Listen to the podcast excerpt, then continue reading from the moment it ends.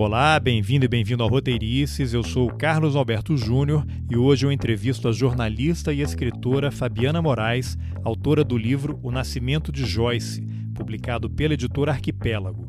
O livro é resultado de uma série de reportagens que a Fabiana publicou em 2010 no Jornal do Comércio de Pernambuco sobre Joyce, uma ex-agricultora que faz uma cirurgia de mudança de sexo para adequar seu corpo masculino ao feminino. A Fabiana acompanhou Joyce antes e depois da cirurgia e conta como foi o desafio de retratar essa história, os limites e as questões éticas na relação entre personagem e repórter. Vamos nessa.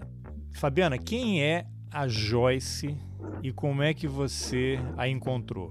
Joyce era uma das, é, das mulheres que estavam na fila para fazer a cirurgia que o Hospital das Clínicas oferece, né, via SUS, para mulheres transexuais que desejam fazer a, a retirada do pênis, né? Não é propriamente a retirada, o termo não seria esse, mas é, para construir né, a neovagina. Na fila de espera, quando eu fui pela segunda vez ao serviço, é, fazendo a pré-apuração ainda da pauta, é, tinham acho que cinco, seis mulheres e em primeiro momento é, eu não identifiquei Joyce como uma das mulheres que estava ali para fazer uma das visitas à psicóloga, ao médico, enfim, visitas de rotina antes da cirurgia. E aí, quando eu perguntei assim, quem é que quem está mais próximo agora de fazer a cirurgia, ela levantou a mão.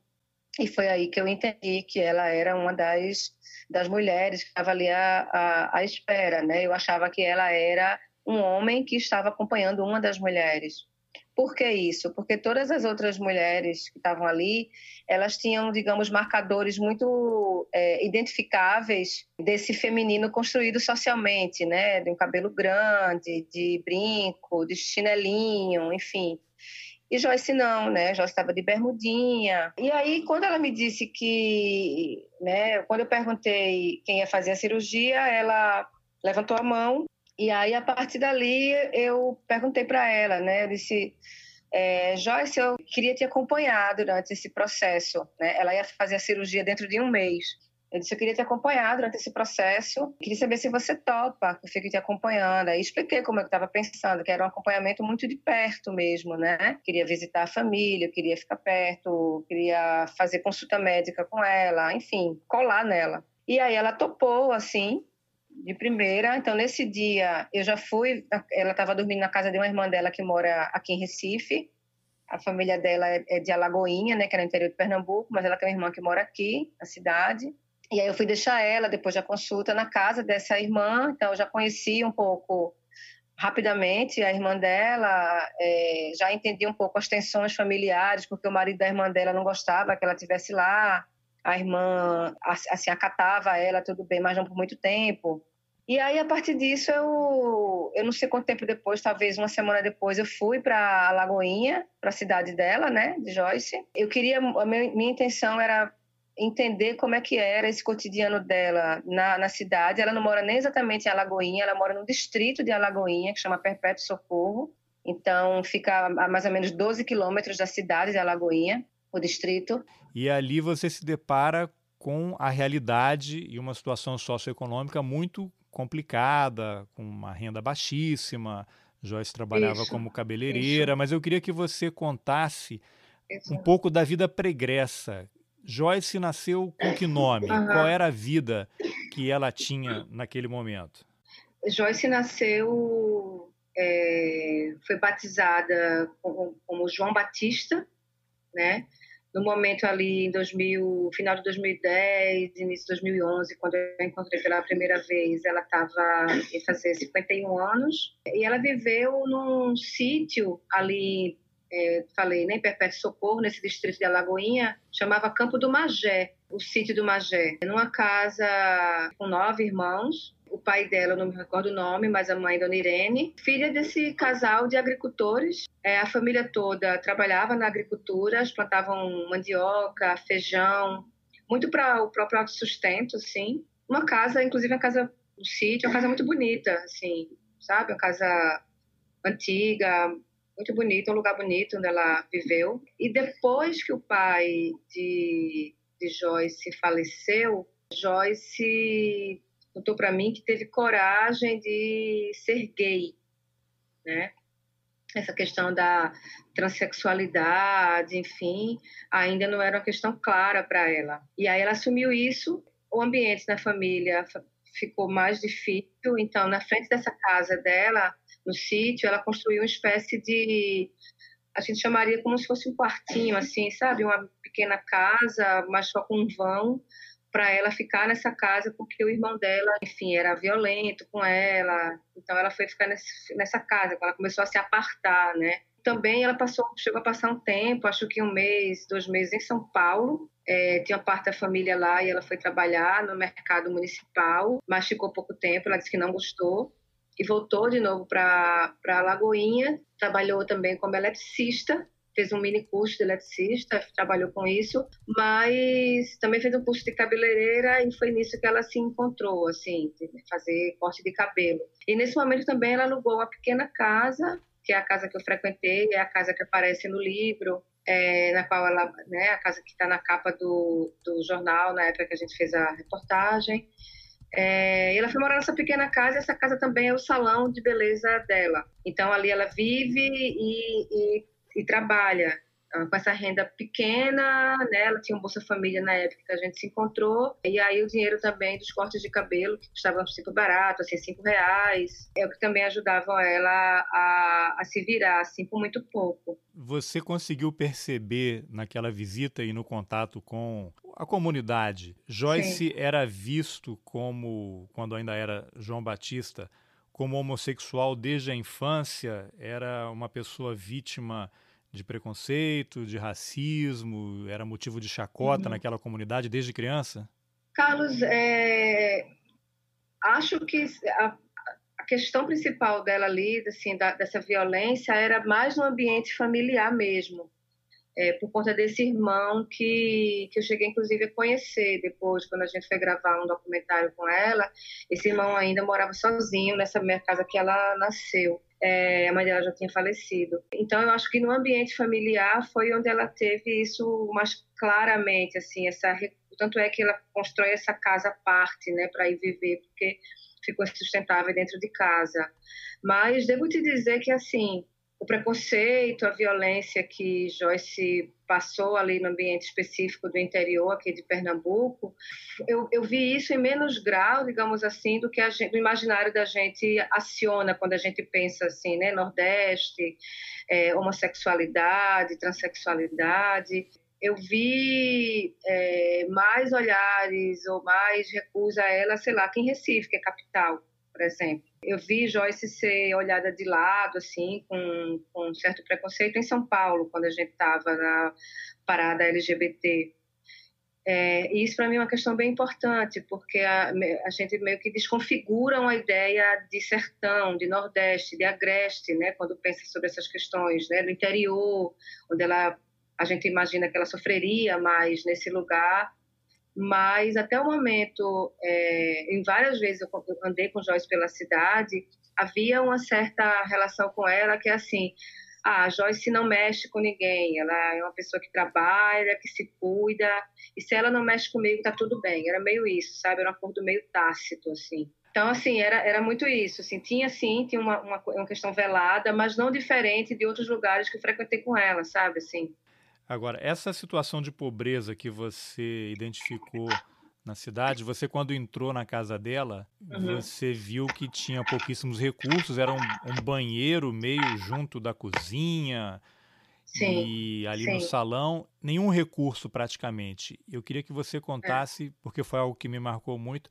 o que tinha na uhum. geladeira uhum. da Joyce no dia que você foi lá visitá-la, conhecer a casa dela? Eu lembro, eu não sei se foi exatamente a primeira vez, sabe, sim, mas eu me lembro que tinha, sei lá, eu lembro muito de um pimentão, é, acho que um pedaço de abacaxi, não sei se estou confundindo as várias vezes que eu fui, mas era uma geladeira vazia, né, com um pouquíssima coisa, eu me lembro, assim, desse resto de fruta, um pimentão ali, um legume ali, e eu me lembro muito dela falando assim, não, eu, eu vou almoçar ali na casa de, eu vou almoçar na casa de fulana, ela é muito legal comigo, ela me dá às vezes as coisas, ou ela falar que ia até a feira livre da cidade e ela gostava de ir meio que quando a feira estava já acabando, meio assim, porque as pessoas estavam descartando coisa, sabe? Então era a maneira dela economizar, ou ela ganhava, assim, sei lá, banana, não sei o que, era a forma que ela também tinha de é, economizar um pouco ali, não sei o que, com dinheiro muito contado, assim, sabe? É uma situação então, de pobreza, fazia, uma situação de é, extrema pobreza, né? É, é, e que, e que assim, ela tem uma tinha uma moto, uma motocicleta, que é quase um personagem, assim, da reportagem, essa motocicleta o tempo todo, assim, que é o que a locomoção dela, que é necessária, inclusive, porque ela mora, de fato, num lugar que não tem transporte público, no, no, no sítio, no sítio não, né, em Perpétuo Socorro, no distrito, e ela era, era praticamente era o grande bem dela, né? O grande bem, a maior riqueza dela, assim, era moto e esse, esse casebre, assim. E aquela essa geladeira, uma TV, então ela tem esses bens de consumo dentro dessa casa muito minúscula. E como você falou ali aquela uma, uma cozinha que é quase um banheiro também, é, assim, na condição muito insalubre naquele momento quando a gente foi. É, depois a gente fez uma pequena reforma na cozinha dela, assim, na verdade no banheiro, porque a questão da cirurgia versus esse ambiente salubre era super perigoso, inclusive para ela. Mas isso, né, uma condição é, muito mirrada. Fabiana, como é que João Batista descobriu que um dia poderia se tornar Joyce? Ela conta, ela conta que estava cortando cabelo e escutando rádio. E aí ela escutou na, não sei se foi Voz do Brasil, sabe, assim, uma matéria falando sobre o serviço do SUS, da, da realização da cirurgia, né? E aí ela disse, ah, isso eu quero fazer, se eu quero fazer. E aí ela escreveu uma carta para o Ministério da Saúde, ela escreveu uma carta, na verdade, para, naquele momento Lula era presidente, ela escreveu uma carta para Lula, que e, com, com, achou o endereço do Ministério da Saúde e mandou essa carta para o Ministério da Saúde. E aí, meses depois, o Ministério da Saúde respondeu a ela via Secretaria de Saúde da cidade, informando qual é o procedimento que ela deveria tomar. E aí ela é muito, ela tem uma tenacidade e uma assim perseverança, essas coisas muito caras e muito fortes em Joyce. E ela começou o processo a partir disso, quando ela recebeu essa carta de volta, ela iniciou o processo, então é, marcou o carro da, da Secretaria de Saúde de Alagoinha, trazia e levava ela de volta, além de outras pessoas também que estavam fazendo tratamentos diferentes, enfim, vários, aqui nas todas as clínicas. Ela começou a fazer o tratamento, começou a receber esse acompanhamento aqui no, em Recife, e normalmente esse acompanhamento durava dois anos, três anos, e o de Joyce demorou sete anos. E várias vezes, quando, por exemplo, ela não tinha possibilidade de vir com o carro da prefeitura, da Secretaria, da Secretaria de Saúde, seja porque o carro tinha quebrado, não tinha gasolina, qualquer problema desse, várias vezes ela veio com a moto, que é, um, é uma viagem é, longa de moto. É, assim, até tem um capítulo no livro que você cita um número 16.590 é. quilômetros. Que número é esse? Esse é o número de vezes que ela foi e voltou de moto para Recife. Assim, a gente fez um cálculo de quantas vezes ela foi sem o carro da secretaria e foi de moto. É, isso foi às vezes de moto, né? Ela foi outras várias vezes com o carro. Várias dessas vezes ela voltava sem se alimentar, né?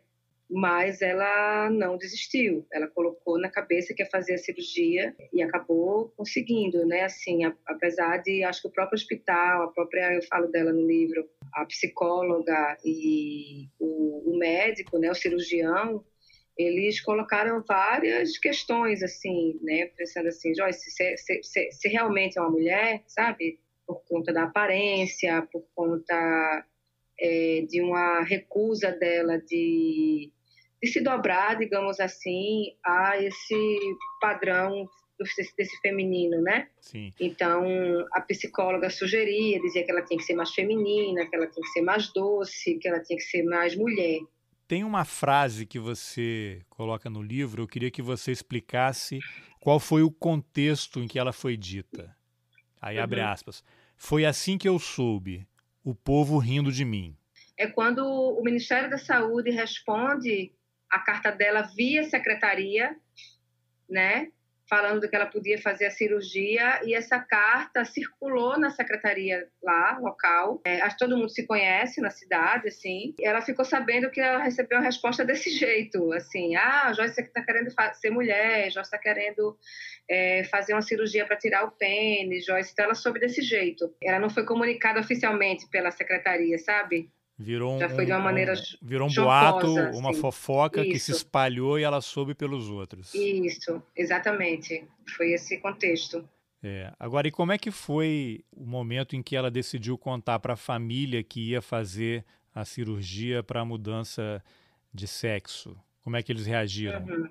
Joyce já estava nessa casa, né? Ela já tinha então a, uma independência né, financeira é uma, quase uma dependência, uma independência familiar, se isso é possível ser dito assim. Quando ela viu que era possível fazer a cirurgia e iniciou o tratamento, é, eu, não, eu não recordo se ela contou logo no início, eu acredito que não, que ela contou quando ela viu que já era de fato uma realidade e iniciou o processo. A família dela reagiu muito mal, né? Porque era interessante pensar nisso, né? Uma coisa para a família e para a própria comunidade como um todo era lidar com, com Joyce enquanto um homem gay, né? Então, é, isso era ruim, digamos assim, mas era aceitável. Mas lidar com Joyce sendo Joyce era de outra ordem, né? E aí tem muito, tem muito essa questão que está o tempo todo aparecendo, que ela não é, ser essa, se parecer com o que se entende como mulher, é, sempre era assim, mas você nem parece mulher, mas você é desse jeito, mas como é que você vai fazer se você é desse jeito? Então você vai ter que virar mulher, porque você não é mulher. Então, esse enfrentamento foi acontecendo o tempo todo, e a, a, a pessoa que eu percebi que teve mais, que abraçou mais, a, não é nem que abraçou a ideia ou que acatou Joyce, mas que não via a questão, tinha medo que ela fizesse cirurgia porque achava que ela ia morrer, era a mãe, né, era a dona Irene. Infelizmente, o, a reportagem não está no ar, mas na reportagem tinha os vídeos, e tem um vídeo que eu converso com, com a dona Irene, e ela, ela diz isso, né? Eu pergunto a ela, a senhora tem medo do quê? E ela diz, eu tenho medo que ele se acabe. Então não era para Dona Irene não era uma questão de ser trans ou homossexual, não era uma questão dessa dessa ordem, era ver o filho morrer. Ela dizia, tenho medo que ele morra, tenho medo que ele se acabe. Para as outras pessoas não, tinha a ver com isso, tinha a ver com, mas como é que você ousa querer ser uma mulher se você não se parece com uma? É, você até relata a frase de uma sobrinha dela no momento em que Joyce Sim. vai contar e a sobrinha fala: "Ah, do jeito que todo mundo te odeia". Exato mundo te odeia. Ela fala bem baixinho isso, assim. Odeia por conta disso tudo que você relatou aí, dessa dificuldade. Gay, tudo bem, agora mudar de sexo sem parecer mulher, é, aí é demais. É. E, e Joyce, né? Se, acho que você percebe isso também no livro. Joyce tem uma natureza, como a maioria de nós, muito difícil mesmo, assim. E eu atribuo isso ao fato ela tá sempre precisando brigar muito para ter o que ela precisa e quer, sabe? Então ela, tem, ela, ela, desenvolveu uma personalidade muito reativa também de alguém que é assim, acho que é até próprio de alguém que é isso, né? Que sempre conseguir alguma coisa precisou fazer um esforço duplo ou triplo, né? Então, de fato, ela, né? Essa, essa perseverança dela, essa teimosia mesmo ela bateu de frente com muita gente, bateu de frente com a família, bateu de frente com o médico, bateu de frente comigo, bateu de frente com o hospital. É, e muita gente não consegue, não reage bem a isso, né? Então ela, ela muitas vezes ela desenvolvia até uma, uma, uma um traço meio passivo-agressivo, sabe, assim, de, de, de bater e depois dizer não, mas não foi assim que eu quis fazer, não era desse jeito. E a relação com a família dela durante muito, muito, muito tempo foi essa, né? Ao mesmo tempo, a sobrinha dela escreveu uma carta para a gente, né, para o jornal, depois que a matéria saiu, e ela diz isso: Tia Joyce não é fácil. Isso mas Tia Joyce uma nunca outra, teve uma vida fácil. Uma outra sobrinha, né? Uma outra sobrinha que mora em Fortaleza. É como se Joyce, por conta de todas essas circunstâncias, tivesse sido. Ela foi sendo embrutecida pela vida, né? por tudo que ela passou. É, de certa maneira, sim. É. Ela, ao mesmo tempo, ela tem uma, uma, uma, forma muito doce de lidar com muita gente, sabe? Assim, ela meio que esses, esses, esses traços eles se misturam e que eu acho que são traços que todos nós temos também, né? Em maior ou menor grau, assim. Mas a, a, carta da sobrinha dela, essa que mora em Fortaleza, escreveu depois da reportagem, foi uma carta que me deixou muito muito feliz, assim, muito mais tranquila quando eu vi, né? Porque assim, né, né, que, que bom que assim ela tem, tem alguém na família que a lê dessa forma e que e que assim acho que ela coroava de certa maneira a, tudo aquilo que eu tinha visto e que muitas vezes também não conseguia compreender, né? Porque às vezes eu era o alvo disso, assim. Então para mim era muito difícil às vezes lidar com essa com essa personalidade tão, tão marcante, tão marcada, né? duplamente marcada. É, Fabiana, a, a, a Joyce chegou ao hospital apenas com uma mala no dia da cirurgia. Como era essa mala e o que, que tinha nela? Na verdade, a mala era um saco de é, esses sacos que a gente vê muito em feira livre, né, de colocar feijão, arroz, essas grandes sacas. Tinha ali no, as roupas dela nesse é um saco de farinha. É, as roupas dela, algumas roupas, é, tinha um retrovisor da moto, que ela tirou da moto e ela levou para ter um espelhinho dela, então ela pegou o retrovisor, carregador de celular, ela ficava com o celular o tempo todo. O celular também, assim, é, junto com a moto, é outro personagem para mim da reportagem. Ouvia música, né? ela estava o tempo todo pendurada no celular falando com o Dornelles, que era esse amigo dela, que se colocava como amigo, mas que ela era apaixonada. Enfim, as coisas que o hospital pediu a ela, algum, como é que a gente chama, um molde, né, que ela tem que ficar usando, né, que parece uma como um pênis de borracha, né, que ela usava para deixar o canal vaginal aberto, né, esse canal que foi construído, também ela tinha levado isso, e basicamente só. É, eu vou, Carlos, eu assim... vou ler assim porque eu, eu achei muito interessante a maneira como você descreveu. Eu anotei aqui, Sim. vou ler o que você escreveu tá. no livro. Na mala, um lençol, uma toalha, uma escova de dente, uhum. bermudas, calcinhas, retrovisor de Sim. uma moto para ser usado como espelho e um pênis de borracha. Sim, um pênis de borracha. É, tá me ouvindo? Tô te ouvindo, tô te ouvindo. Tô só ouvindo tá. a sua reação. É... de ouvir é... a sua própria história. É eu, eu, é, eu não lembrava com tanto detalhe assim. É interessante, né? Aquele mexe muito comigo essa essa lembrança desse desse era quase como se tivesse ali né um, um resumo de vida né? É, ali também está muito clara a condição é, econômica enfim de Joyce esse esse corpo que está nessa passagem né? Não gosto nem de falar de uma transição como também é isso, né? A gente fala de, redesignação sexual, a gente também fala de mudança de sexo, mas quando a gente pensa nisso, na verdade a gente até essencializa, né? Que havia uma pessoa que só muda a partir do corpo mudando, quando não, né? Então ela vai fazer essa passagem naquele momento ali no, no hospital para esse corpo que, que ela deseja, para essa vida que ela deseja. É, eu penso, quando eu penso nesse saco com as coisas dela, ela chegando ali com isso, eu penso muito no que acontece depois, né? Porque a, tinha tanto sonho ali, tinha tanta vontade, tanto desejo, e essas coisas ficam no meio do caminho, né? Porque a cirurgia fica fechada. Enfim, é muito simbólico, né? Esse, enfim, esse, essa mala. Eu não me lembro agora se isso que eu vou relatar agora aconteceu no dia da cirurgia ou foi durante alguma outra consulta, mas a Joyce chega uhum. no consultório do médico, eu não sei se foi no dia da cirurgia, e pede um copo de café. Ela estava em jejum de várias ah, horas. Foi depois. O que, que o médico disse para ela? Isso foi um momento já quando ela estava voltando para fazer consultas pós-cirúrgicas, acho que isso foi cerca de um mês depois. É, e ela chegou e o doutor Sabino Pinho fez a cirurgia, ele agora está aposentado, ele disse, ela pediu um gole de café, ele estava super irritado com ela porque a cirurgia tinha fechado parcialmente, e ele disse, não, não vou lhe dar café, café se toma em casa. E eu achei muito, também muito representativo de um distanciamento entre o médico e a condição dela, né? Naquele dia ela tinha ido para o hospital sem comer nada, sem se alimentar, e ela pediu só um gole de café, assim. Então, assim, tinha aquela questão, ele fez uma cirurgia incrível, tecnicamente irretocável, ele tinha muito orgulho disso, mas era quase como se, né, saindo do hospital com aquela cirurgia irretocável, maravilhosa que ele fez, ela tinha uma vida para levar, né?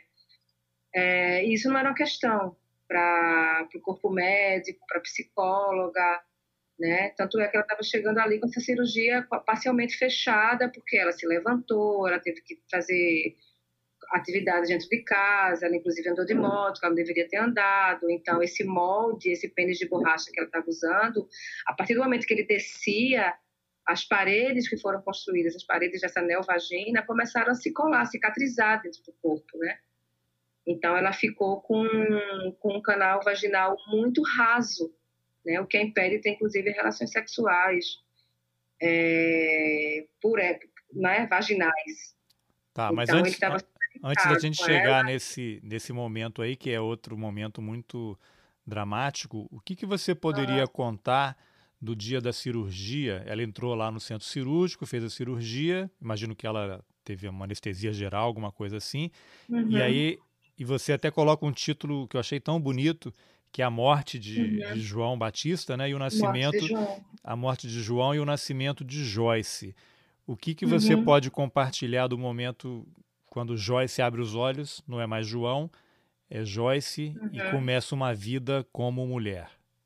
É, ela, assim, ela já era, ela já era Joyce, né? Assim, estava lidando com Joyce desde o primeiro momento que eu encontrei com ela a cirurgia, eu acho que ela vem coroar esse desejo, né, de desse corpo, é, esse corpo externamente feminino, digamos assim. É, várias transexuais não fazem cirurgia, por exemplo, né? Não é mais uma, uma questão. Mas Joyce queria muito, ela faz, e quando ela volta do, do bloco cirúrgico, é muito ainda grog, né, por causa da anestesia geral, a cirurgia demorou, não lembro muito bem, mas por volta de cinco horas. E quando ela volta, né, eu estava lá no quarto esperando por ela, eu também estava com um fotógrafo, Rodrigo Lobo, também acompanhou o processo comigo. Ela foi acordando e eu estava super curiosa para falar com ela, mas ao mesmo tempo eu sabia que ela não ia conseguir falar muito naquele momento, né? Ela estava, enfim, ela tinha passado muito tempo na, na, no bloco cirúrgico, ela estava nesse pós-anestésico e aí tinha outras pessoas também lá no quarto, porque era uma enfermaria, tinha mais duas pessoas. Pessoas do quarto ao lado também estavam muito interessadas também em vê-la, né? O Joyce estava já era quase uma celebridade lá no 11º andar.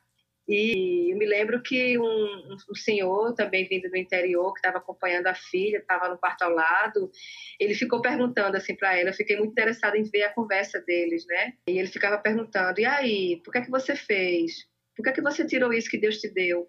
Porque é que como é que você tá? E ela muito, ela estava encantada, né? E grog assim. E ela dizia: "Não, ele disse que eu fizesse. Ele falou que eu fizesse a cirurgia, que dar tudo bem. É, Deus falou comigo". E toda vez que ela falava Deus, eu percebia que as pessoas acatavam ela melhor, sabe? Assim.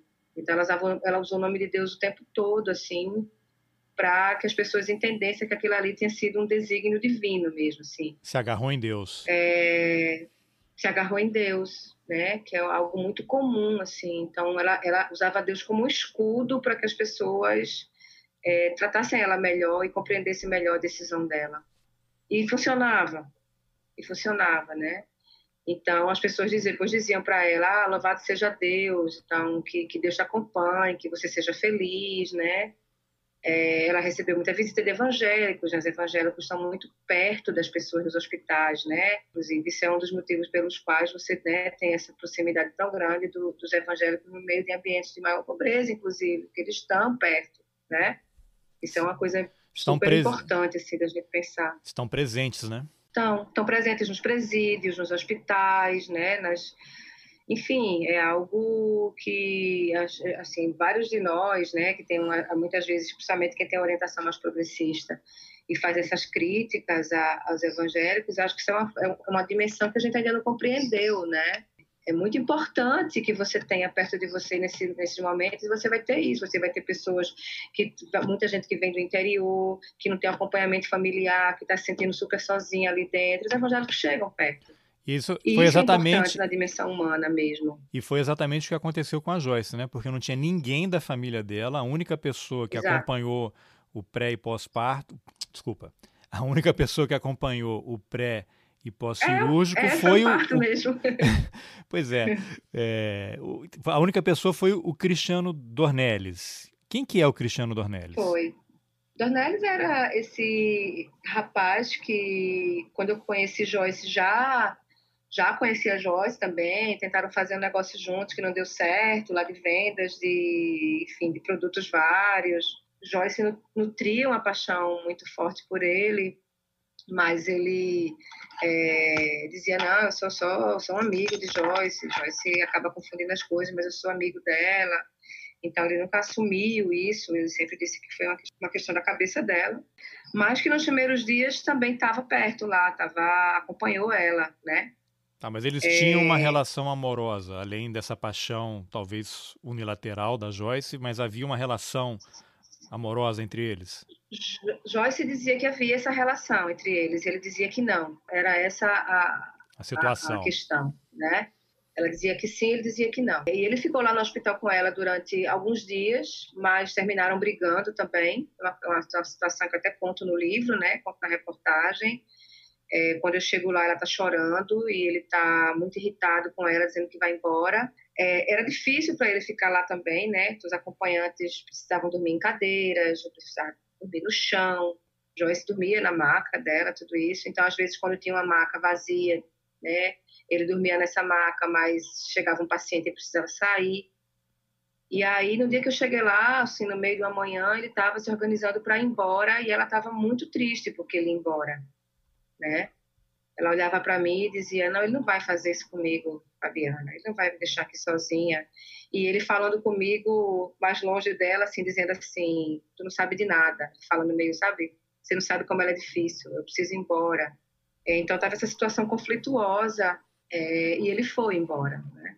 E ela ficou muito mal, assim. Ela passou 11 dias lá, eu acho que ele deve ter passado 4 ou 5 dias no hospital. E como é que foi depois da liberação dela do hospital? Teve alta, voltou para casa. Uhum. Como é que foi esse processo de recuperação cirúrgica e o que, que ela fez errado que a cirurgia começou a, a regredir, né? Você já adiantou um pouquinho numa resposta é. anterior, né? Como se a vagina tivesse fechado, né? O que, que aconteceu depois Isso. da cirurgia? Ela voltou para casa no processo, ela recebeu alta pela manhã e a gente precisou intervir, assim, eu intervi, falei com a secretaria, porque eles estavam sem carro para buscá-la, e ela tinha que sair do quarto porque outra pessoa ia ocupar o leito, então ela não tinha muita opção, né? ela estava com essa cirurgia dessa dimensão e precisava andar muito lentamente, né? não podia ficar muito tempo em pé, porque o molde descia, ela tem que ficar muito tempo deitada, então a gente acabou chegando lá em Alagoinhas, eu acompanhei ela, estava no carro do jornal e ela foi no carro do, na, na ambulância, né?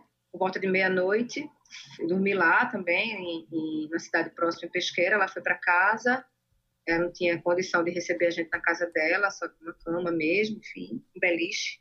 E aí, esses dias que eram super, eram importantíssimos do pós-cirúrgico, ela não tinha pessoas que, que ficassem com ela para, tipo, buscar água, buscar uma comida, cozinhar para ela. E ela acabou se erguendo, né, se levantando para fazer as atividades meio cotidianas. Nesse processo, assim, Joyce fez errado, mas ela não tinha nenhuma outra alternativa. Ela não teve ela precisava... nenhuma pessoa da família, nenhum não. amigo, nenhum conhecido que tenha se disposto a acompanhá-la e ficar com ela em casa nesses dias pós-operatório. Não, ela não tinha. É, então, assim, tinha uma vizinha que cuidava dela, que de vez em quando, é, uma vizinha ou outra, isso acontecia, mas as pessoas não ficavam, né, assim, tipo, na casa dela e cozinhar para ela e não sei o quê. Isso, ela, quando ela voltou, eu me lembro que ela almoçou na casa dessa vizinha que já ajudava ela de vez em quando, que era uma pessoa muito boa, assim, muito, muito querida.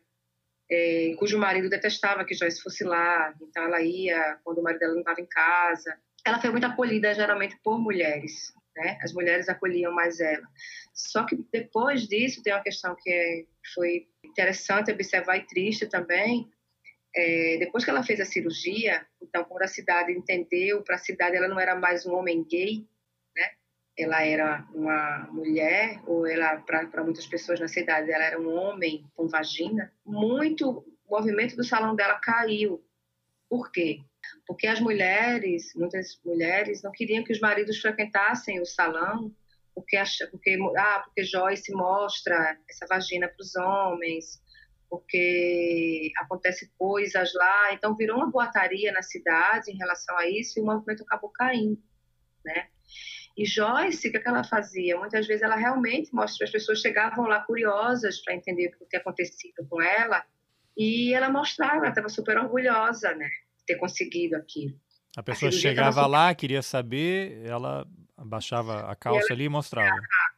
É, ah, tá, eu tô assim, eu sou uma mulher, tá vendo que eu sou uma mulher? Ela mostrava, ela fazia questão de dizer assim, olha aqui, eu sou uma mulher. E isso gerou esse, esse efeito negativo, né? As pessoas, as mulheres não queriam que os maridos fossem lá, tudo isso. Isso foi muito no primeiro momento, eu acho que depois isso vai se estabilizando, mas no início foi super difícil, e é isso. Por conta dessa dessa, dessas atividades cotidianas que ela começou a desenvolver, que ela voltou a fazer, o molde ele desceu e é, ela sentia muita dor quando tentava recolocá-lo e ela foi deixando ele ficar mais baixo mesmo e, a, e, as paredes foram colando, né? Assim, a gente quando sofre um corte no corpo cicatriza, né? Sim.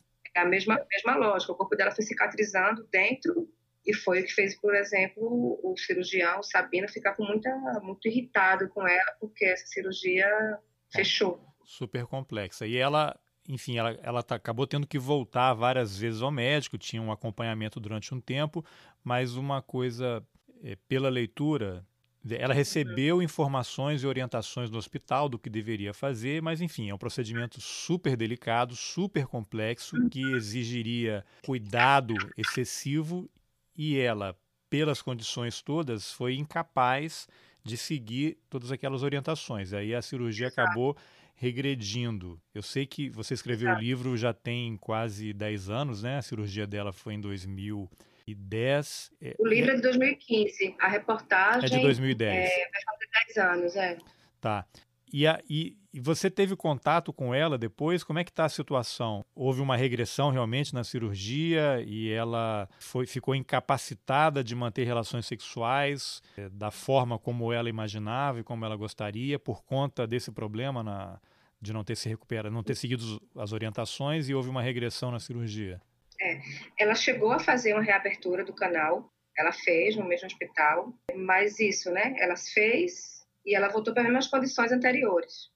Então, essa cirurgia fechou novamente. Quando eu escrevi o livro, já tinha cinco anos, né, quase que a, a reportagem tinha saído, o livro foi lançado em abril de 2015, ela estava inclusive aqui no lançamento. Em 2000, no final de 2015, foi foi em 2015 no final, eu fiz um documentário, eu gravei um documentário com ela sobre a vida dela, né, naquele momento, como é que ela estava vivendo depois de tudo aquilo que tinha acontecido. É, esse documentário foi finalizado, a gente foi via Futura, foi incentivo público, mas eu não lancei. Eu, eu ainda quero realizar outro corte, eu quero fazer uma narração, então ele está tá, tá entregue assim meio que pro forma, mas não está finalizado como eu quero, né? É, e a gente voltou a, a, a, ter contato, mas eu te confesso que depois do, do livro, eu escrevo o livro muito por conta para pensar como tinha sido toda essa relação da gente, né, também, né? E como era também uma relação do próprio jornalismo com seus personagens, com as pessoas, enfim, é uma reflexão sobre a jornalista, mas também sobre o jornalismo, né? Sim, porque e, o livro, o livro, a parte final do livro, ela aborda diversas questões éticas na relação fonte-repórter. E, e aí eu queria Sim. te perguntar, acompanhar e reportar a transformação de João em Joyce, transformação física, né? Te transformou uhum. de alguma forma? Que reflexão é possível fazer dessa relação entre vocês? É, é praticamente impossível, né, Carlos? Assim, você pa passar é, tanto tempo, né, um tempo tão, e um tempo tão específico ao lado de alguém, né, e não e não ser transformada a partir desse encontro. E algo que assim que eu acho que convivência com Joyce vai me, me, me dar e eu não vou separar a jornalista da não jornalista, é impossível. É a noção muito clara da nossa incapacidade de entender alguém quando a gente não compartilha com é quase com, com a epistemologia do, de um ser, né? Com, com o que a gente considera uma pessoa e o que a gente considera uma pessoa normal.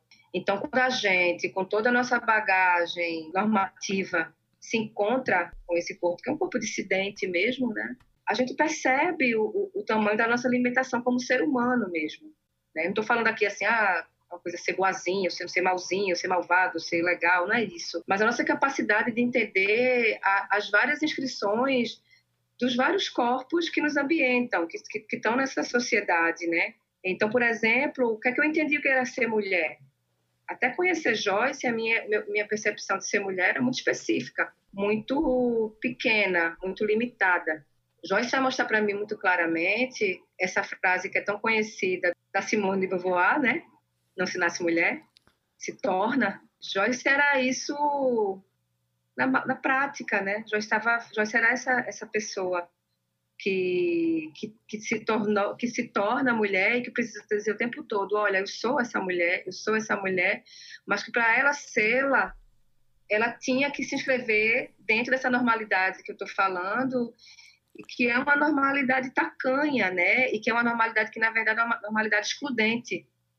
E ela era prova dessa de como essa normalidade é excludente, porque ela foi o tempo todo convidada a sair desse ser mulher, porque ela não se ela não ela não ela não aceitava entrar nesse padrão específico e te falo, não era porque Joyce convivia com grupos acadêmicos ou com grupos que estavam discutindo a questão da sexualidade, da dissidência de corpos, tinha nada a ver com isso, sabe? Com um debate mais, digamos, é, intelectualizado sobre corpos. Era ela. Me corrija se eu estiver falando alguma bobagem aqui, mas a impressão é que ela fugiu de todos os estereótipos o tempo todo. Ela não era, é, não tinha trejeitos efeminados, é, não Sim. se enquadrava naquilo que a gente imagina que é um travesti, ou um transexual, um transgênero e além de ser uma pessoa do sertão, né, do interior, porque isso que aconteceu com Joyce, o que ela viveu e vive, isso não está refletido no cinema, né? Eu não me lembro. Você pesquisou provavelmente aí histórias semelhantes para te ajudar uhum. a construir o livro e o documentário. Existe um caso semelhante ao dela? Você pegar uma pessoa numa situação de pobreza extrema que coloca uhum. Aquilo como meta, vai atrás do seu sonho num ambiente agressivo, de extrema pobreza e fazer uma cirurgia tão complexa que afeta todo mundo em volta dela Sim. em busca desse Sim. sonho. Eu não sei, é, é, uma, é, um caso inédito, eu acho. É, eu não, eu não conhecia, não, assim, assim. Naquele momento também, assim, a gente não tinha esse espraiamento tão, tão grande, já tinha, enfim, matéria saiu em Facebook, tinha todas as questões redes sociais já, mas tem um boom bem maior depois, né? Assim, é, e hoje, por exemplo, eu eu sigo é, travestis, transexuais, sei lá, do interior do Piauí, né? É, hoje a gente tem uma visibilidade maior dessa, dessas pessoas, é, mas naquele momento, de fato, não. E é interessante perceber que mesmo agora, quando eu vou vendo esses, essas pessoas que estão aparecendo, Instagram, tudo isso, todas elas estão conformes a esse corpo que a gente entende como feminino, né? E eu estou falando de transexuais, é, de mulheres transexuais, também tem os homens transexuais, né? Que são super invisibilizados, mais do que as mulheres transexuais. A gente fala pouco de homens transexuais.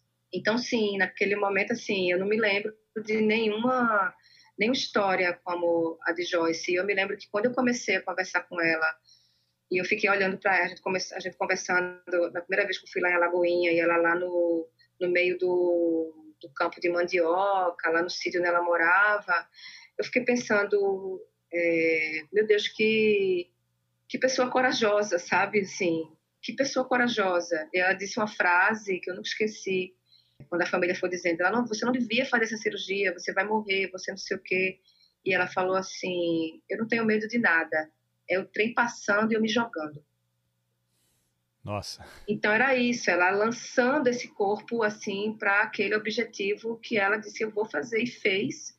E ao mesmo tempo eu acho que ela fez muito essa cirurgia embalada por um amor, né? De ter e aí é isso, né? Na verdade, ela vai se tentar ter uma se adequar a uma normalização, uma normatização, quando ela vai fazer essa cirurgia também, acho que embalada por esse amor, porque eu acredito, eu acredito, isso é a impressão minha, que na cabeça de Joyce a cirurgia tornaria a relação dela com Dornelles mais socialmente aceita, né? Esse casal hétero, né? Ela Sim. a mulher e ele o homem, mas é. isso não acontece, né? É, até no livro você relata que uma das pessoas que estava na fila para fazer a cirurgia junto ali com, com Joyce uhum. era casada com um policial militar e ela se recusou a ser personagem e disse: Imagina, a família dele não sabe nada disso. Vou fazer a cirurgia, ninguém vai saber e eu vou continuar sendo a mulher que todo Sim. mundo acha que eu sou, né? Exato. Exato. E que ela era, né? Agora, a grande questão é isso: é uma mulher transexual e é, eu me lembro que essa, essa mulher, que era Juliana, acredito o nome dela, tem uma questão que, que se fala muito, né? Um termo que se fala muito dentro da, dessas terminologias da travestilidade, da transexualidade, que é a passabilidade.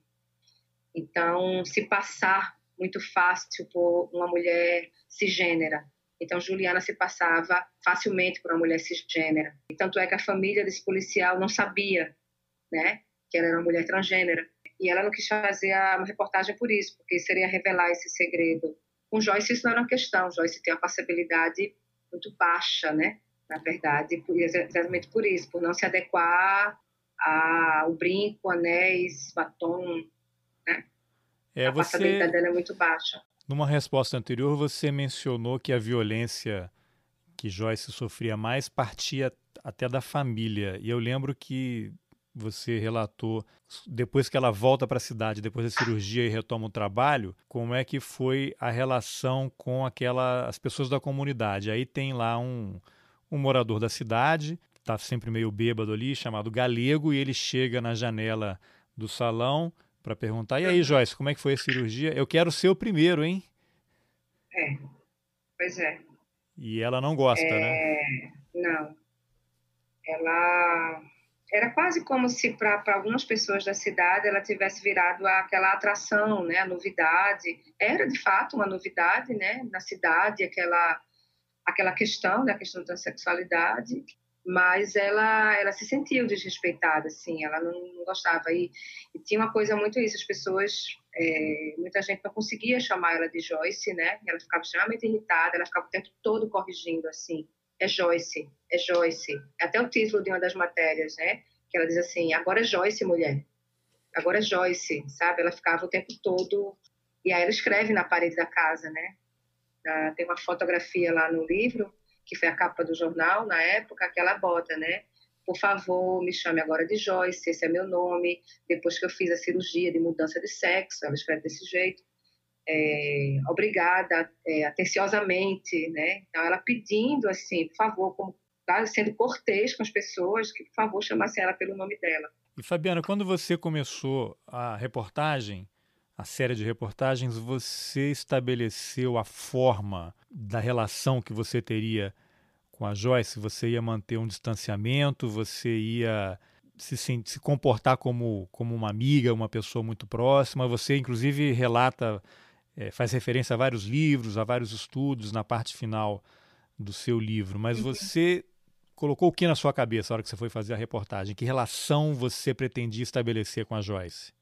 É uma relação, Carlos, que eu acho que era que eu já tinha desenvolvido com outras e outros personagens, né? Já tinha feito várias reportagens, assim, eu já tinha feito duas grandes reportagens com vários perfis. Então, sempre falar um pouco de forma, o que eu tenho decidido com Joyce, essa reportagem, que, enfim, antes de conhecer Joyce, mas eu queria, como forma, eu queria acompanhar apenas uma pessoa. Era quase como se fosse um grande e único perfil. E a partir desse único perfil, relatar, a partir do micro, relatar o macro, sabe? E em relação a, a como desenvolver essas, essas relações, eu nunca acreditei nesse, e é o que eu vou discutir no terceiro capítulo, nesse comportamento super objetivo do repórter que, que não vai se deixar se contaminar né, com, com o personagem. Né? Eu sempre, sempre achei que isso é quase um expoliar o outro. E eu sempre. É, isso é, e também sempre vi que era uma relação impossível e pobre. É, nunca me interessei em não me deixar ser afetada pelo outro porque isso, isso faz parte do que vai ser escrito, isso faz, faz parte do que eu vou desenvolver textualmente, né, discursivamente.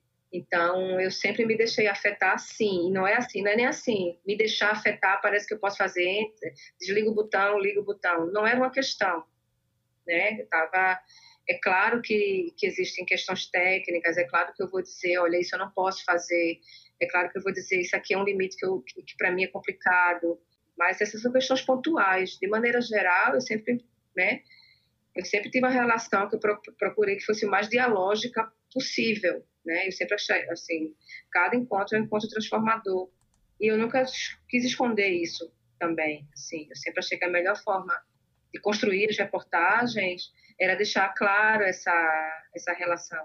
Talvez com Joyce eu também tenha tentado assumir um lugar mais narrativo contar, né, esse lugar do contar, e para escrever o livro depois é, era essa necessidade de contar mais, né, de contar, de abrir mais como foi que essa relação se deu. Tem uma coisa que assim eu falo bastante, eu não, eu não gosto muito quando o repórter se coloca demais nas reportagens, porque eu acho que ele vai tirar um protagonismo, sabe, de quem, do que ele está falando, de quem ele está falando, da situação que ele está relatando. É, e aí também no Nascimento de Joyce, na reportagem, não no livro, eu relatei muito. E aí escrever depois era entrar na reportagem, entrar como esse, esse personagem que tentou ali se apagar um pouco. E escrever o livro foi falar do que estava acontecendo, né? Falar de mim na reportagem, falar do que Joyce pensava de mim também, falar que Joyce, sei lá, é, disse para mim que eu estava roubando ela, né? É, eu acho que era importante falar isso. Por que, que Joyce disse que você estava roubando ela? Quando a reportagem saiu, a gente publicou a conta bancária dela, né? É verdade, assim, quando a reportagem saiu, saiu nenhuma conta bancária de Joyce na reportagem. O pós-reportagem foi muito forte. Muita gente procurou o jornal, muita gente me procurou, querendo saber dela, muito sensibilizada com a história dela, querendo ajudá-la.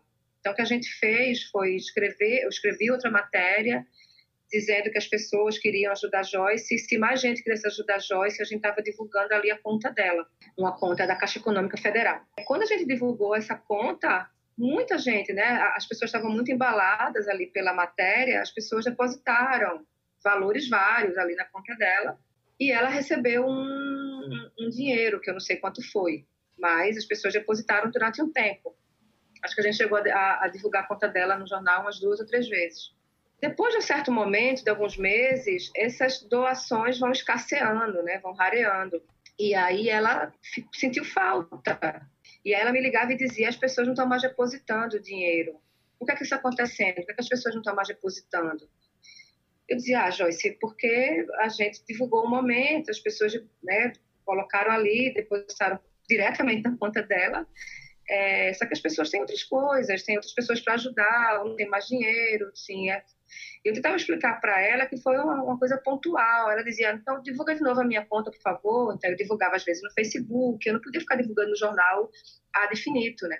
E aí ela começou a dizer, ah, mas por que, não está mais chegando dinheiro? E ela inferiu que ela não estava recebendo dinheiro na conta dela porque eu estaria ficando com o dinheiro dela. Só que o dinheiro era depositado na conta dela né? E aí quando ela me disse isso por telefone, foi uma das últimas conversas da gente antes de eu retomar depois a conversa por conta do documentário, quando ela me falou isso, eu disse, Joyce, eu inicio o segundo capítulo com esse diálogo, né? eu disse, Joyce, eu acho que é melhor a gente então se afastar, porque você tem uma quebra de confiança muito grande, você está me acusando de algo que é muito duro. É, acho que se você não confia em mim, você não deveria estar trocando comigo nada. E quando eu disse isso, ela fez, não, mas não sou eu que estou dizendo, são as pessoas da cidade que dizem. Que é aquilo que eu falei um pouco antes, tem uma relação passiva-agressiva muitas vezes. E eu disse, não, eu acho melhor a gente não se falar. Né? Você está me acusando de algo muito sério. Não sei se você tem ideia da seriedade disso eu não me sinto à vontade de ficar falando com você quando você acha que eu te roubo. E aí eu desliguei, a gente não se falou mais, ela continuou me ligar durante o tempo, mas eu, decidi não atender mais, né? Porque, claro que eu estava frustrada também, né? Claro que tinha uma frustração, e eu até falo isso. É, eu achava que, enfim, que as coisas iam correr melhor para ela. Eu achei, eu me emocionei, obviamente, quando as pessoas, sem eu pedir, foram ajudá-la, né? Eu não queria que eu, eu não queria ficar sendo uma mediadora contínua. Eu não podia ficar nesse lugar, mas eu já era, né? Eu estava tentando deixar esse lugar mas eu, eu sentia que se eu ficasse ainda tendo contato com ela, eu não ia conseguir deixar esse lugar de mediadora e ao mesmo tempo em que eu podia estar ajudando ela, eu podia estar sendo acusada de roubo. Então eu, eu, eu precisava sair. E aí ao mesmo tempo eu precisava escrever o um livro para falar sobre isso, porque a gente não então discute essas questões no âmbito universitário, né, no campo acadêmico, porque a gente fala da objetividade jornalística o tempo todo, porque a gente acha que essas coisas não vão acontecer, porque eu ia terminar a matéria, ia para minha casa e pronto. E eu estava vendo na prática que isso não estava acontecendo, né? E que eu não podia simplesmente dizer assim para Joyce, Joyce, eu sou uma jornalista, eu terminei a matéria, tchau. Era impossível. Então foi isso, né? A, essa, essa, esse, esse momento que ela fala do do roubo, né, de estar tá ficando com o dinheiro dela, foi nesse, nesse contexto aí. E vocês depois ficaram vários anos sem se falar? Não, não chegou a ser vários anos, não, assim. É... A gente tinha uma, uma outra fala, assim, muito pontual, de WhatsApp, né? Quando eu decidi que ia escrever o livro, eu a procurei, obviamente, né? Falei do livro, a, a editora Arquipélago, né? Assinou um contrato, né? Dizendo que que permitia que o livro fosse feito, né? O livro era, o livro era uma análise da reportagem, né? Tecnicamente eu não precisaria procurá-la, mas obviamente eu, preciso, eu tinha que procurar, procurá-la, né? É, eticamente eu tinha que procurá-la. E aí, quando foi no momento do lançamento do livro, a gente fez um lançamento grande aqui em Recife, foi muito bonito, por sinal. Ela veio para cá, eu estava trabalhando no Jornal do Comércio ainda nesse momento, o lançamento do livro em 2015. Eu saí do jornal em 2016, no comecinho, de janeiro. Em abril de 2015 eu estava no jornal, então um carro do jornal, fui buscar né? Ela veio para cá, para Recife, ficou na casa dessa irmã, que eu, que eu falei para você, que no início eu fui, conheci, aqui na zona oeste da cidade. E aí o lançamento, é, já estava no lançamento, a gente assinou os livros juntas, tem uma coisa bem interessante no dia do lançamento, é, quando ela estava assinando os livros, é, autografando, ela colocava o celular dela nos livros, na assinatura. Ela botava o nome dela e acompanhada do celular. E eu perguntei para ela, eu fiz, Joyce, por que você está colocando o celular no, no, nos livros? Eu acho que quem tem o livro autografado por Joyce com o celular tem o livro, assim. E ela disse, ué, eu preciso colocar meu celular no, telefone. Se as pessoas quiserem falar comigo, elas vão falar como. E tinha muita gente no lançamento, estava lotado, assim, tava, tinha muita gente.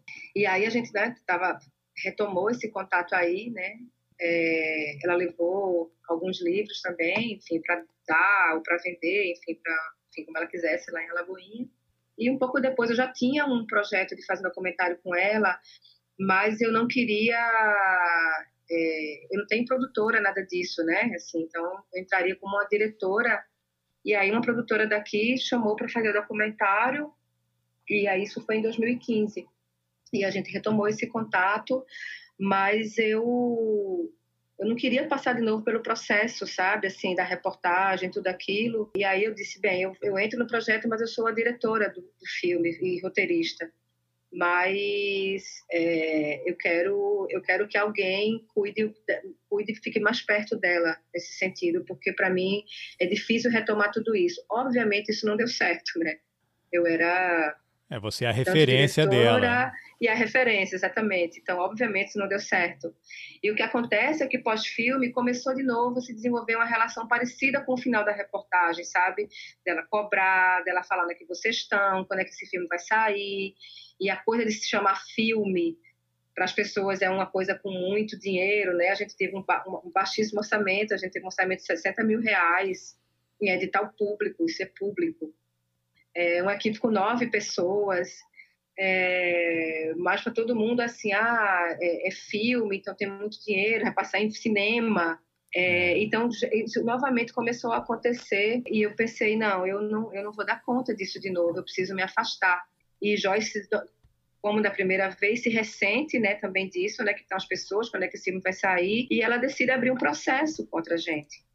Ela abriu, é, ela está processando ela, vocês? Agora, mas não, isso, isso foi finalizado. Mas ela decidiu abrir um processo e dizendo, não, vocês precisam me dar as coisas que vocês prometeram, vocês me prometeram a casa, de Joyce, a gente não, não, a gente não pode te prometer uma casa, a gente não tinha capacidade disso, para fazer isso.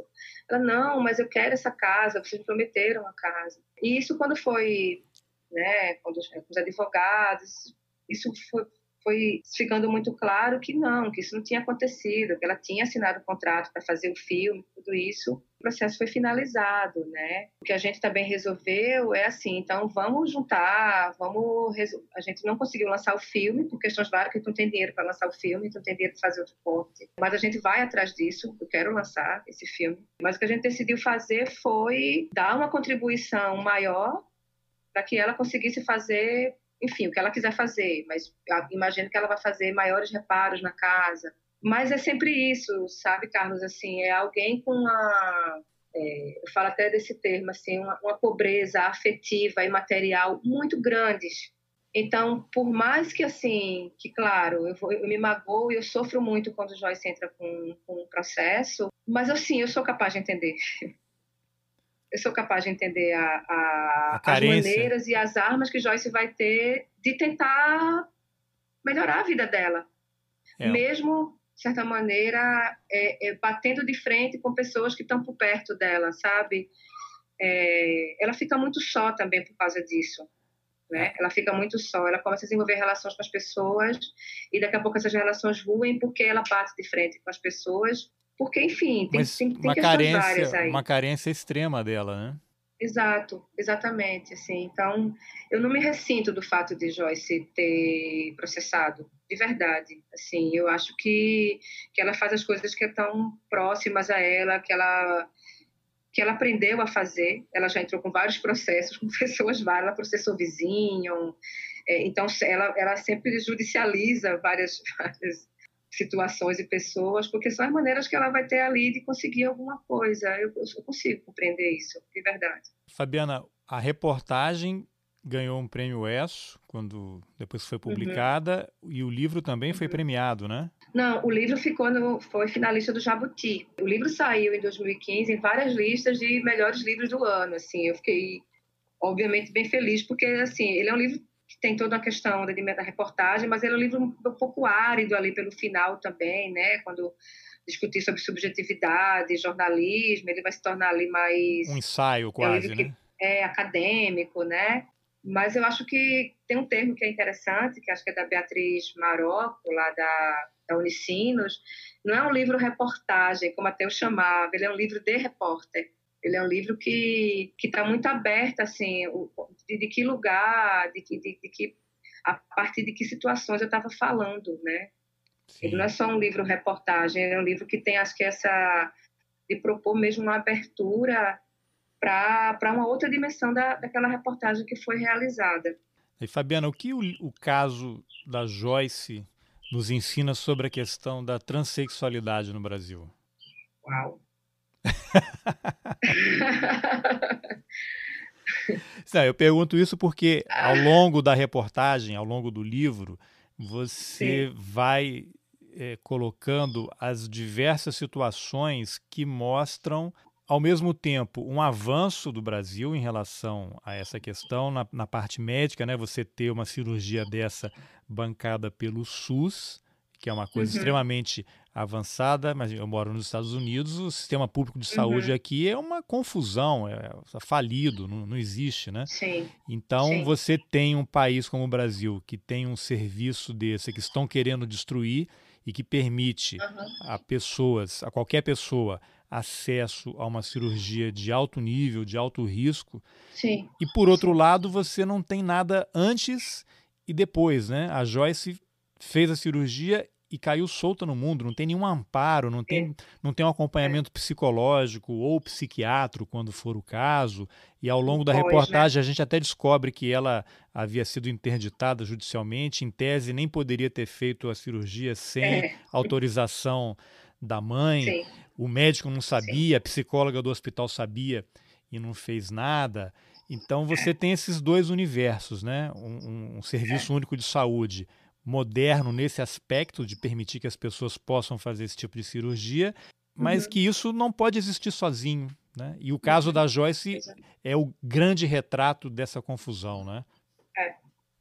Eu não sei se eu consigo, é, se a partir da experiência específica do Hospital das Clínicas, se seria justo eu falar dos outros serviços também que, que realizam lugares, né? Né, essa cirurgia no Brasil.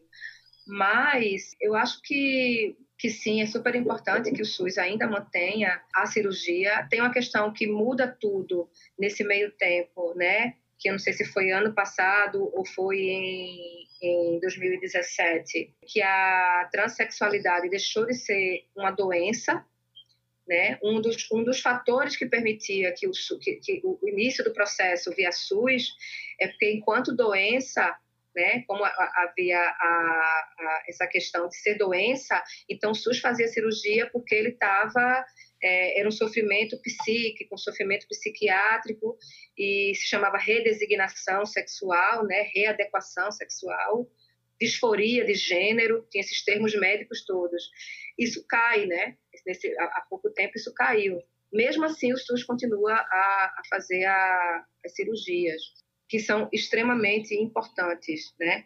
É, nesse meio tempo também a gente vai entender, ficar mais claro, isso também foi aprendizado para mim, se eu posso responder também a outra tua pergunta, é entender que pessoas transexuais, elas não precisam necessariamente fazer a cirurgia.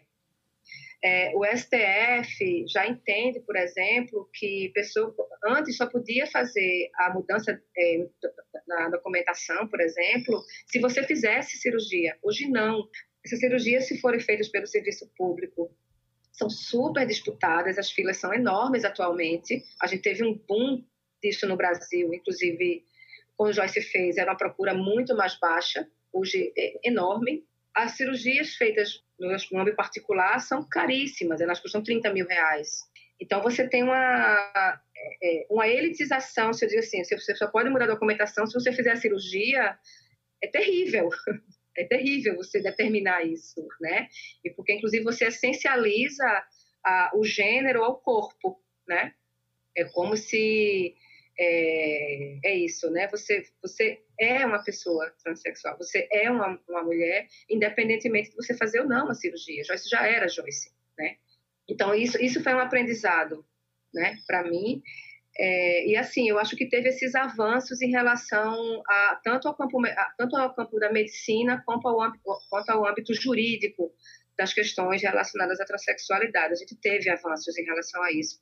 Nesse sentido, eu, quero falar da Neon Cunha, né? A Neon Cunha, eu acho ela uma mulher transexual, uma ativista que não está relacionada especificamente a um grupo, né? Ela é uma ativista independente e a Neon Cunha, ela entra com um processo e ela diz, olha, se eu não posso realizar a modificação da minha, documentação, se eu só posso realizar essa, essa, essa, essa mudança, se eu fizer uma cirurgia, eu, tô, então, eu quero ter o direito de ter uma morte, uma morte assistida. Ela disse, eu, eu quero ter direito de ter minha morte assistida, então. Nossa. E isso foi, foi uma das coisas mais. Vou falar um palavrão, mas foi uma das coisas mais foda que eu vi. E que me emociona, assim. Quando, quando o Neon entrou com esse processo, e ela entrou com isso, ela fez o STF e diz: vocês têm que entender que isso não pode ser uma condição. Essa cirurgia não pode ser uma condição, você precisa parar. E ela consegue. Né? E ela consegue. Neon está aí, ensinando, ensinando a gente é, o que é ser uma mulher. Né? Eu acho que Neon e Joyce, elas me tornaram uma mulher muito melhor. Eu compreendo o, o, essa dimensão de um feminino que está muito para além desse, desse corpo. E elas, elas ensinaram isso, e essas mulheres transexuais, e aí também os homens transexuais ensinam isso todos os dias, né, para gente. Eu acho que, inclusive, eu, eu, espero que chegue um momento de eu não precisar ficar falando uma mulher transexual, sabe? Um homem transexual. Eu quero dizer uma mulher e ponto. Neon é uma mulher e ponto. Joyce é uma mulher e ponto, sabe? Eu não falo, ah, eu vou convidar uma mulher cisgênera para a mesa, eu vou chamar um homem heterossexual, eu vou chamar uma pessoa. E a gente diz, né? Ah, quem vai estar na mesa é uma ativista trans, a mulher transexual, eu não digo, vou chamar, sei lá, se eu for compor uma mesa, por exemplo, eu não digo Fabiana Moraes, mulher cisgênera, e, e Neon Cunha, mulher transgênera. Se colocar nesses termos, tudo bem. Mas uma... eu digo geralmente. Vou... o, maior, né? o, maior Fabiana... o maior alerta tem que ser a Fabiana, a jornalista, cuidado com ela. Exato.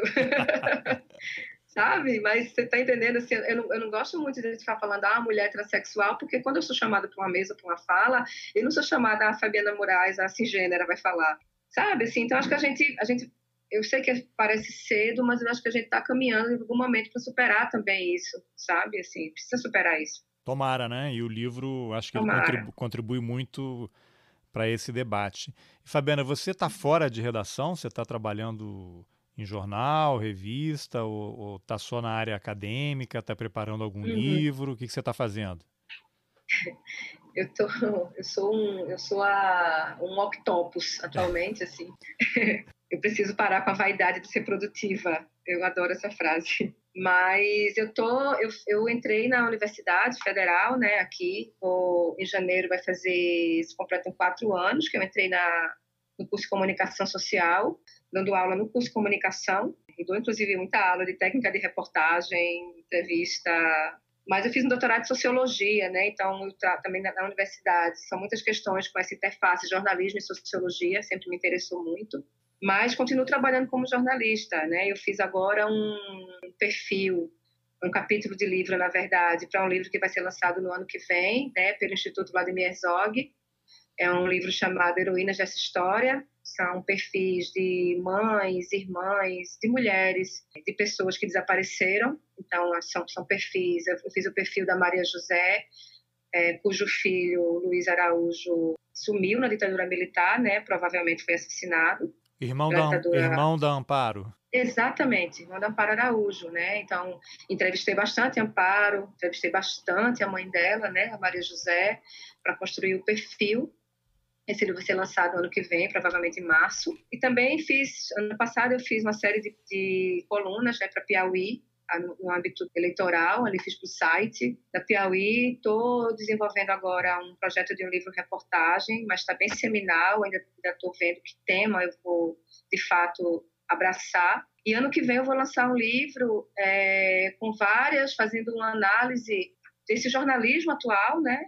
Nesse jornalismo pós essa bomba que cai em cima do, do, jornalismo, né, dessa fragmentação e dessa descredibilização do jornalismo. E aí eu quero escrever esse livro também com base em reportagens anteriores que eu escrevi. Eu quero abrir algumas dessas reportagens para falar um pouco sobre, não sobre o processo da reportagem em si, mas sobre pensar como essas reportagens já eram um, uma uma prática do que eu chamo desse jornalismo de subjetividade, de pensar nisso na prática, né? Pensar, por exemplo, desenvolvimento de pautas que já buscam esse encontro com o outro, né? E que já buscam, é, a partir desse encontro, superar algumas questões do jornalismo, de entender esse, esse, esse encontro e esse outro de uma maneira exotificada, por exemplo, né? de uma maneira folclórica, de uma maneira que eu acho que o jornalismo se acostumou muito a fazer, então, por exemplo, eu acho que Joyce é uma, né, trazendo um pouco Joyce, assim, Joyce, eu acho que ela é o resultado de uma prática subjetiva também, no jornalismo de subjetividade, porque eu acho que em nenhum momento Joyce, Joyce é espetacularizada, né? E eu acho que o jornalismo espetacularizou demais o outro. durante muito tempo. E nesse processo ele construiu o outro como o outro. E eu, jornalista, como quase um ponto neutro na discussão. O jornalista sempre foi o ponto neutro e sobre quem eu estou falando é esse espetáculo. Isso é uma relação, acho que, muito problemática, porque ela me coloca no campo da normalidade e coloca aquela pessoa sobre a qual eu estou falando como exótico. Então, eu quero escrever o livro abrindo algumas reportagens e, e falando, né, a partir de pautas, a partir de abordagens, como é possível a gente fazer um jornalismo sem mitificar e exotificar e espetacularizar a pessoa sobre a qual a gente está falando, o grupo, a cidade, enfim. Então, esse livro acho que vai sair no segundo semestre de 2020. Tá bom, então já fica o convite para uma entrevista sobre o livro. Joia, joia. Tá bom. Carlos. Fabiana, obrigado pela entrevista e muito sucesso nas suas novas empreitadas. Obrigada a você pela conversa longa e, enfim, que me faz repensar um monte de coisa que estava, acho que estava já bem quietinha ali. é bom voltar a falar sobre ela nesse momento. Eita. Obrigada, Carlos. Bom, essa foi a entrevista que eu, Carlos Alberto Júnior, fiz com a jornalista e escritora Fabiana Moraes sobre o livro Nascimento de Joyce, publicado pela editora Arquipélago. O link para o livro está nas informações do podcast. Se você gostou desse episódio, ajude a levar o Roteiristas para mais gente.